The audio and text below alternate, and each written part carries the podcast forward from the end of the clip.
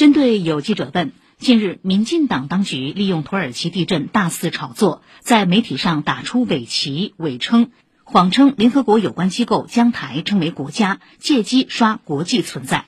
国台办发言人朱凤莲昨天表示，在自然灾害面前，携手拯救生命、守望相助是人道主义体现。但民进党当局却打着救援的幌子，在国际上作秀，上演一出出救援外交政治戏码，让救援变了味，也让人看清了民进党当局的谋独本质。